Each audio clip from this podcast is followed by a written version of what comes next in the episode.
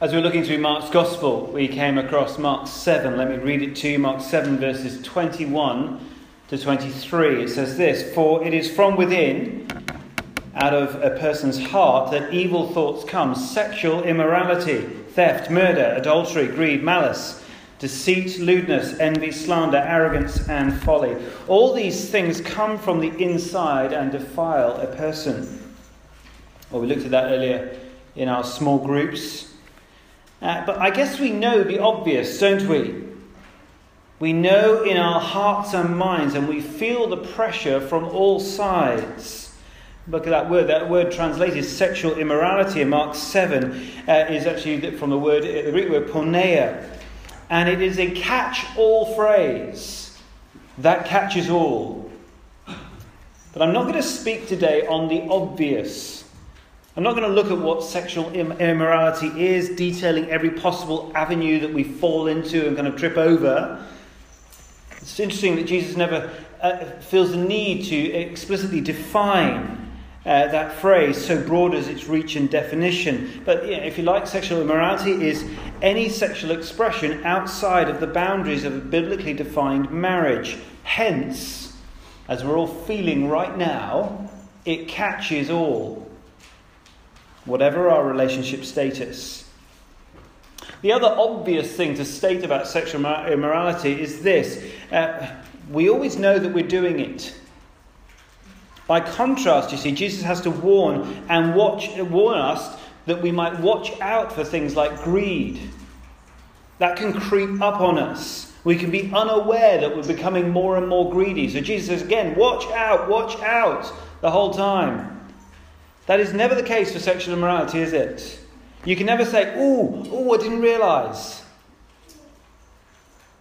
So I'm not going to examine the obvious, but rather we're going to look at the subject of intimacy. Why? I want us to show, I want us to kind of show, if I can, that when we get intimacy wrong in our lives, we often get other things wrong, particularly things like sex and relationships, whether in our singleness, in our marriages, in our friendships, and our families too. That is, I want us to go to the cause rather than the symptom. You have an outline, it's on your sheets there. I hope it's helpful. We'll run through it quickly. As I said, this is not our bread and butter. Normally, we just kind of run through a book. I think that is probably the most helpful way to handle the Bible. But I pray that this is a helpful exception on a challenging and very personal issue. I want us to begin, if you look on your outlines there, to, by acknowledging that we are intimate beings.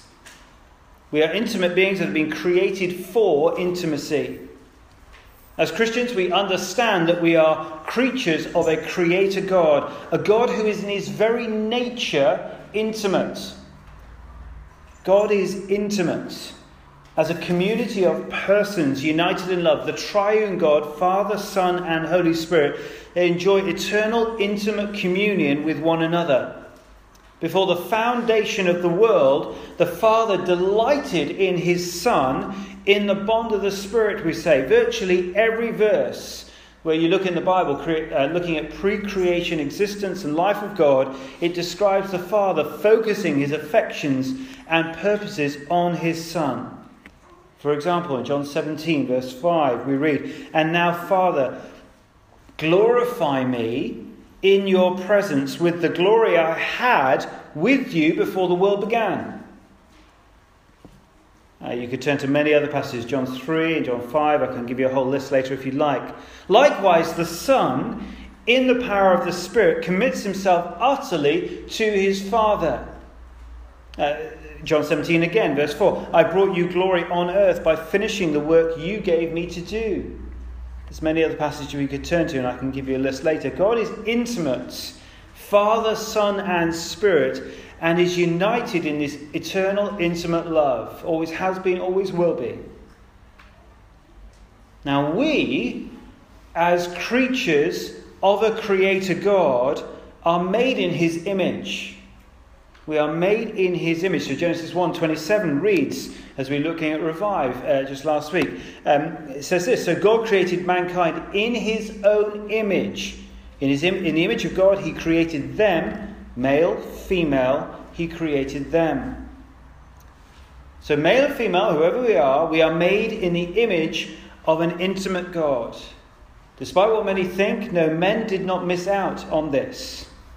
We are like God, all of us, male and female, in this way. And because we are created by a divine intimacy, we're intended for divine intimacy. As we put our faith in Jesus Christ, we're filled with the same Spirit. We share in that same eternal love as adopted children of God. And you can read about that, for example, in Romans 8 15 or verse 29. We do not have kind of a latent potential for intimacy and relationship that can be kind of muted, you know, kind of turned, switched on and off at will.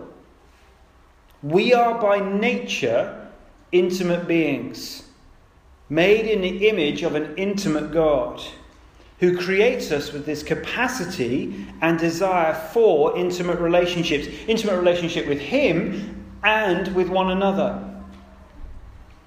And therefore, God, at the beginning of time, before sin enters the world, says to Adam in the Garden of Eden, in Genesis 2, verse 18, He says, The Lord God said, It is not good for man to be alone. I will make a suitable helper for him. See, we are created for intimate relationships with, with one another. It is not good for us, man, to be alone. Now, the story of the Bible is essentially a love story of God reaching out to his people so that they will not be alone spiritually with him. The Bible story is, in its essence, this a story of humanity's perverted desire, though, to be alone, to try and think they can do it their way, to do their thing, ignoring God's loving word and his intimate embrace. But God intervenes, he reaches out so that we can be intimately united with him. The hard heartedness that you see in the Old Testament, throughout the, the Old Testament in the people of God, is voiced in their desire simply to go it alone they want to say, no, I'm going to do it our way.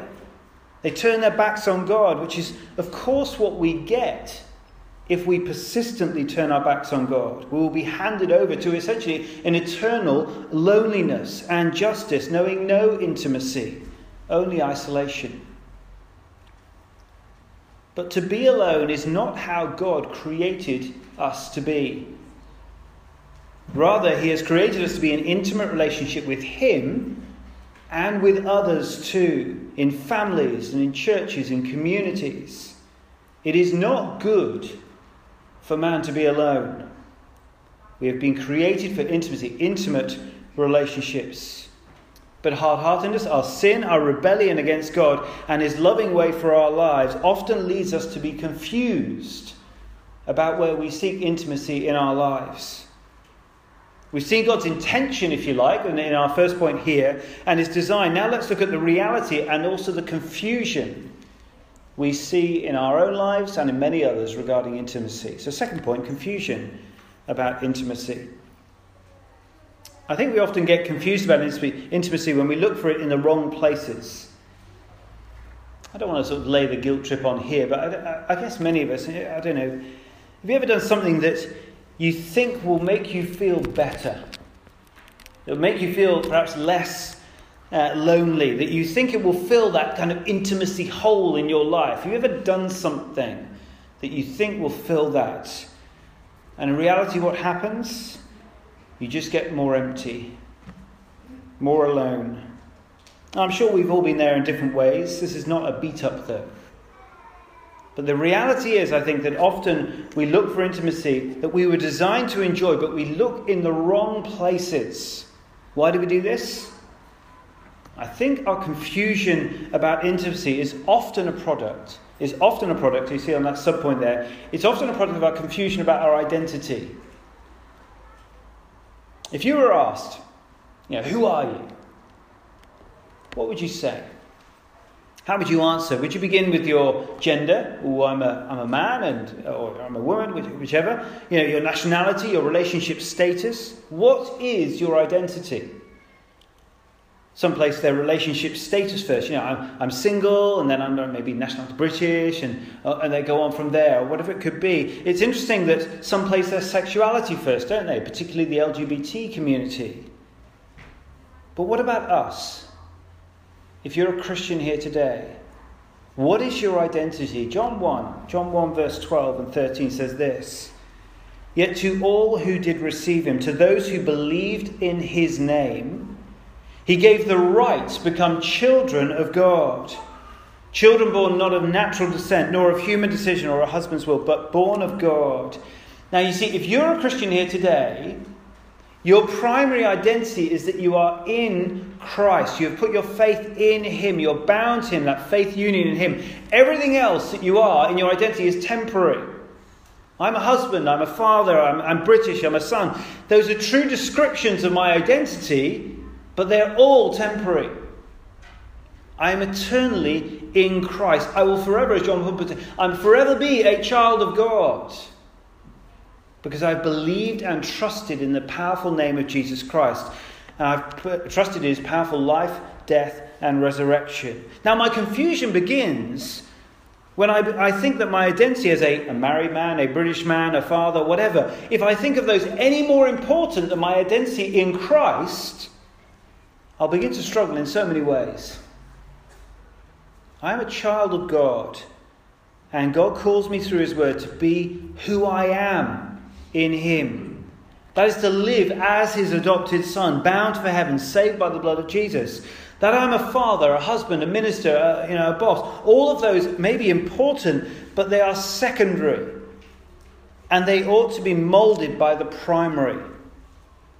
That I am a, an adopted child of God.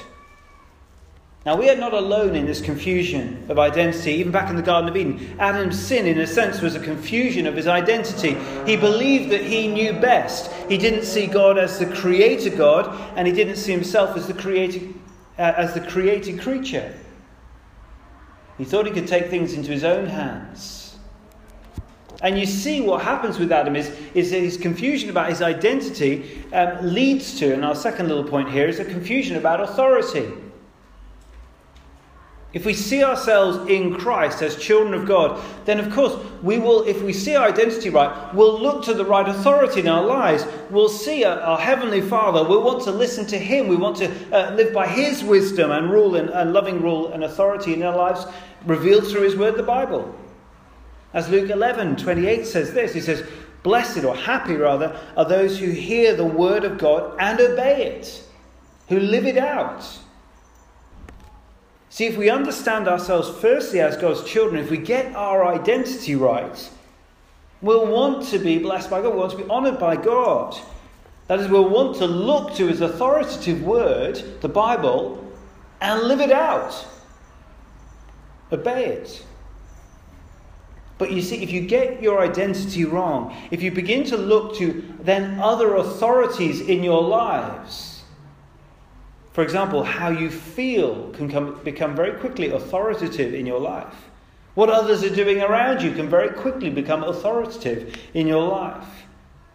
What are we doing? We're beginning to then exchange what we know to be true of God and His loving will for our lives, and we're beginning to submit to another authority, either from within, oh, that feels good to me right now, or an authority without, that is, oh, everyone else is doing it, I might as well join in. Romans 1, obvious place to turn. Romans 1 to 25. They exchanged the truth about God for a lie and worshipped and served created things rather than the created. Do you see the pattern? If you get confused about who you are, your identity, that can very quickly lead to confusion about the authority in and over our lives. But I don't think confusion stops there. The practical outworking of that leads to confusion eh, throughout our lives in many ways. When we begin to think outside of the authoritative Word of God, or we try to import into God's Word what we want it to say about a particular thing, how quickly things can change. Our expectations in life become skewed. The first confusion, I think, given we're looking at the subject of intimacy, let's look at intimacy itself how quickly we can become confused about it. We begin, like everyone around us, believing that intimacy is the sole preserve of the sexual relationship. If you neglect God's good design that intimacy is to be enjoyed with Him, good friends, good family, good church family, if we look to other authorities, the world around us, and we'll look at that more in a moment, yeah, will very quickly skew what intimacy is for.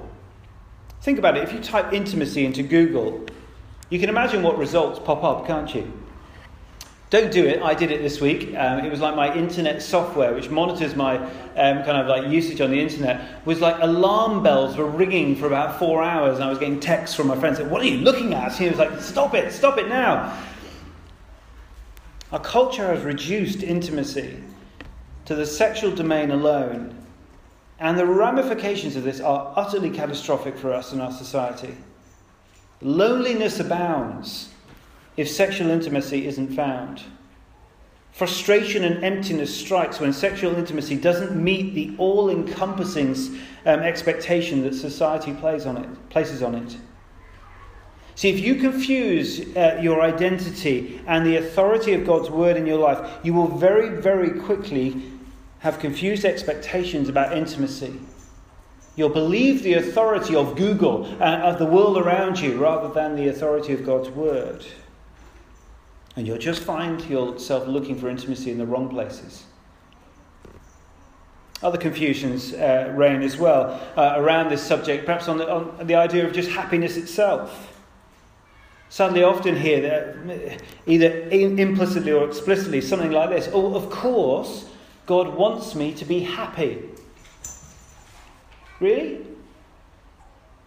I mean, where do you, where do you find that? Actually, in the Bible, the word joy and the word happiness are synonyms. Uh, they, they, they're used pretty much interchangeably. Uh, for example, in Psalm 32, verse 1, it says, uh, Blessed is the one whose transgressions are forgiven. Old translations actually just said, Happy is the one whose transgressions are forgiven. Or joyful is the one. See, in some, it, it's extraordinary how we have skewed what happiness is. Our understanding of happiness today is not the same that we read in, in the Bible.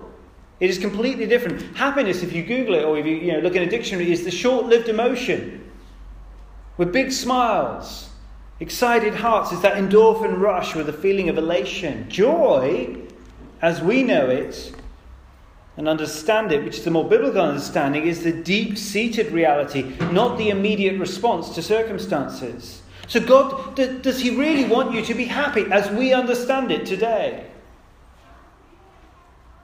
Well, what does He want? He certainly wants you to mature in your faith and become more like Jesus, doesn't He? Ephesians 4 says he longs that we become mature, attaining to the whole measure of the fullness of Christ.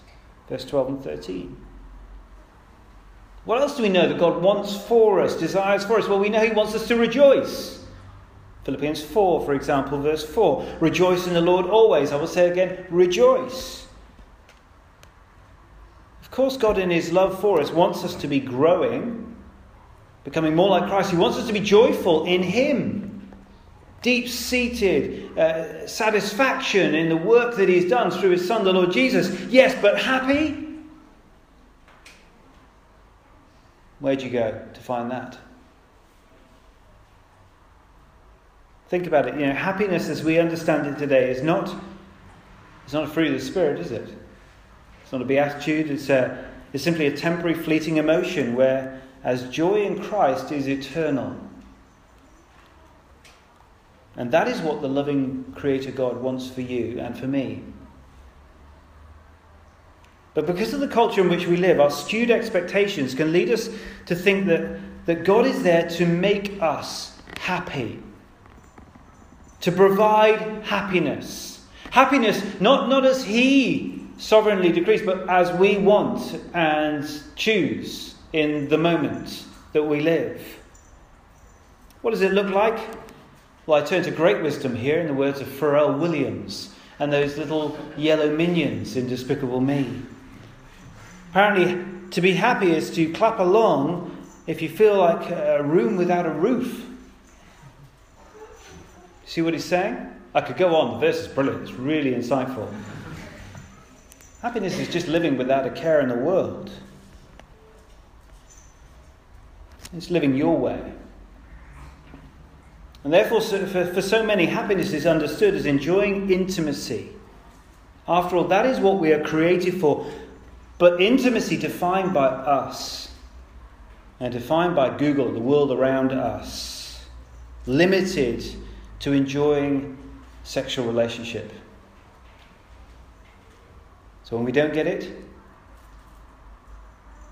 you see the problem?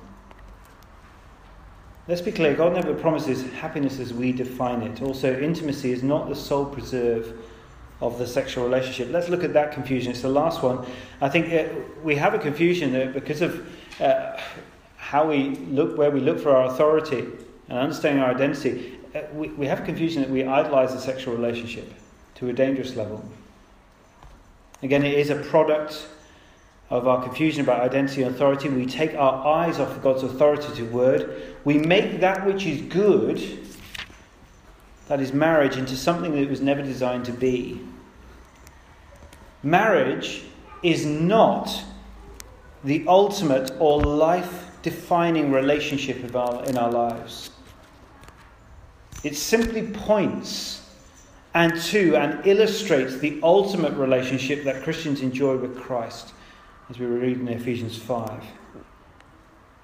If we idolize marriage, if we begin to believe that the world around us, uh, and we begin to be, believe the world around us and think that we are incomplete if we are single and celibate, if we ignore, for example, the life of Jesus, Paul, and many men throughout his, many men and women throughout history who have served God faithfully and enjoyed a full and satisfying life in their singleness.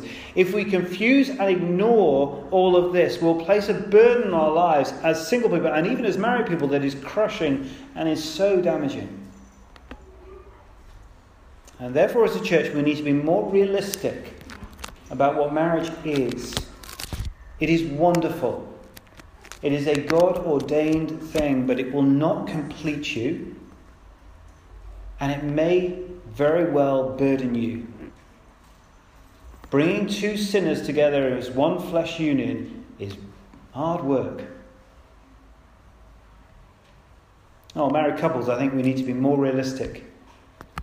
Yes, intimacy is found in the marriage and it should be encouraged but not just sexually and certainly not exclusively to the detriment of friendships. And most importantly, the intimacy that we can know with God. If married, do not place a burden on your marriage that it was never designed to bear. The intimacy that we've been created for can be expressed in marriage in many ways, but it will never be ultimately fulfilled in our marriages. And if not married, do not overburden yourself with the desire to get married because one day you may get married and be disappointed it doesn't meet your expectations. We must not idolize the marriage relationship. And also, I think on the other, more positive side, we must be clear, faithful, and positive about singleness. Oh, I know that if we turn to 1 Corinthians 7, which is Paul's uh, perhaps uh, most obvious place to turn uh, with regard to singleness. It is a very hard to hear passage given the culture in which we live. Interestingly, only a couple of generations ago, uh, singleness was understood as a wonderful privilege. Singleness was esteemed. God is clear in His word singleness is good, and it affords many, many opportunities to serve with complete, undivided devotion to God and His work, as Paul says in 1 Corinthians 7. I want to ask do you believe that? Do you feel that to be true? It is very, very, very hard given cultural norms. But who are you? Who are you? If you are a child of God, Whose authority are you under? Whose word are you going to listen to? And whose word are you going to obey? So we've seen that we've been created for intimacy, but when we confuse our identity, when we look and listen to others and not God, that can lead to all sorts of confusion in this subject in our lives. Lastly, I'm going to turn very quickly to the more practical and personal. I'm going to leave good time because I think we probably need some questions. Um, and I know that I'm not essentially closing everything off. I want to leave some things open because I want us to be able to ask lots of questions, I think, and practically apply. I want us lastly to look at the subject of just plausible biblical intimacy. Plausible, why? Because I think many of us here know what God's word says on this subject. The big problem, I think, is that we feel perhaps that it is unfair. We just don't think it's livable or a good option. Is the biblical life, uh, according to what uh, we know of intimacy, that we can have intimacy with God, that we must have good intimacy with friendships, and, uh, and, and it's, yes, within a marriage relationship, but that singleness is good. Is that plausible? Is it doable? Is it livable? Plausible and then biblical, because as Christians we will want to honour God, I hope, and obey His word. I have a number of points very quickly to finish with. Firstly, that intimacy is good and necessary. We've been created to be intimate with God and with one another. We must encourage each other to be intimate in God honouring ways, which requires us to be vulnerable and accountable, and therefore livable and good. Secondly, we must encourage intimacy in our relationship with God. If we're desiring it so much elsewhere, first and foremost, we must encourage intimacy in our relationship with God.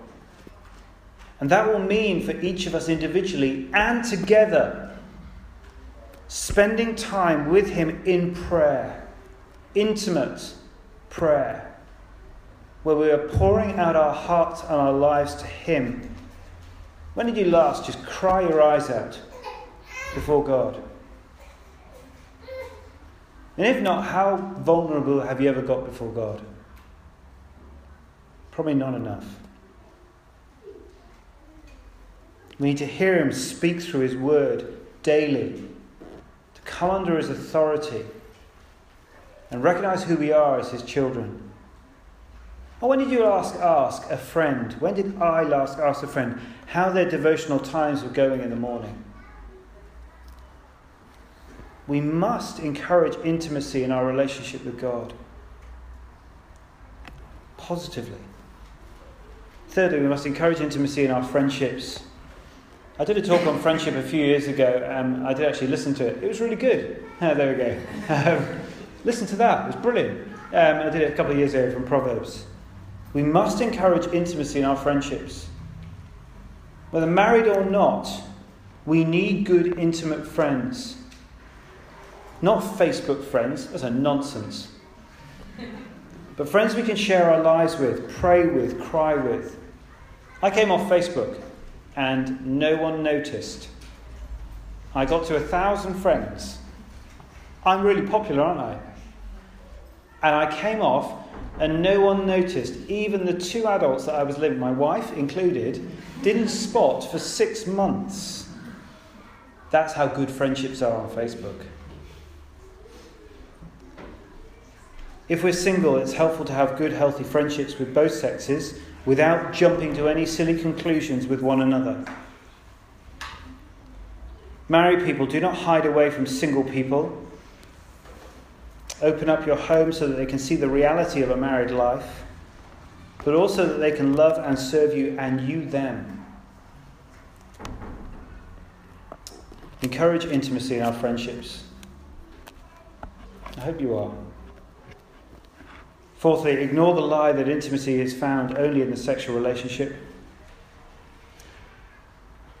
And if you struggle with this, that is, you, you watch the films and they say that they, you will be utterly complete and skipping along through meadows and all this kind of thing, you know, because you found sexual intimacy.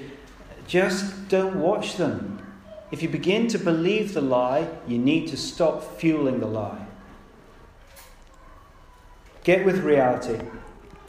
Because for many, sex is hard and it's a lifelong struggle. Fifthly, uh, be careful with who you are intimate with. It's very easy, isn't it, to become emotionally intimate with someone who is married, but they are off limits if you are single. Emotional dependence with someone in the marriage relationship is utterly out of bounds. Lastly, I want to finish with this. And again, I know I've opened up a whole bunch of things here and I've done that intentionally. I wanted to say, is John 10.10 believable? I think that's the big question that we need to ask. Is John 10.10 10 believable? It says this, Jesus says, I have come that they may have life and life to the full. The question is, as a child of God, understanding your identity, understanding that you come under the sound and the authority of God's word, listening to Jesus' words through the Bible, is his way of life, is his design for your life full? Do you believe that? If he calls you to singleness or a, a, difficult marriage or a, a anything in struggle where you, you, you feel that you're not getting the intimacy that you want, do you feel that is full life?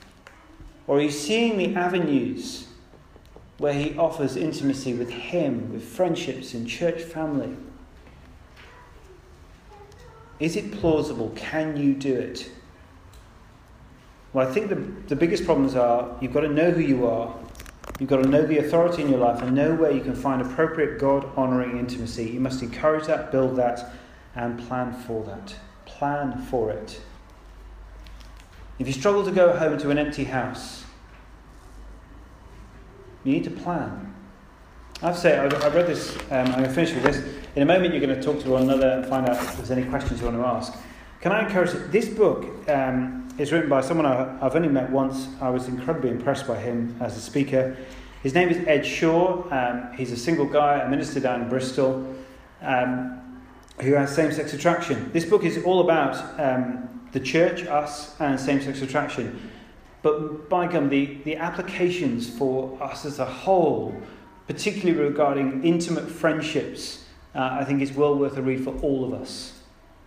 Um, and so I'd, I'd, very much recommend that to you. So why don't you turn to the people beside you? Is there any questions uh, that you'd like to ask? Any applications? Now, I know, let, let me just sort of preface this. You have to ask, the question is, I don't, don't ever say, I feel like this. Just say, oh, I was having a conversation with a friend down the road. Um, and preface everything that you say in that way, and then we'll keep it anonymous, and that'll be fine. Because we're British, we like to do things like that. Right, talk to people beside you, and we'll ask some questions in a moment.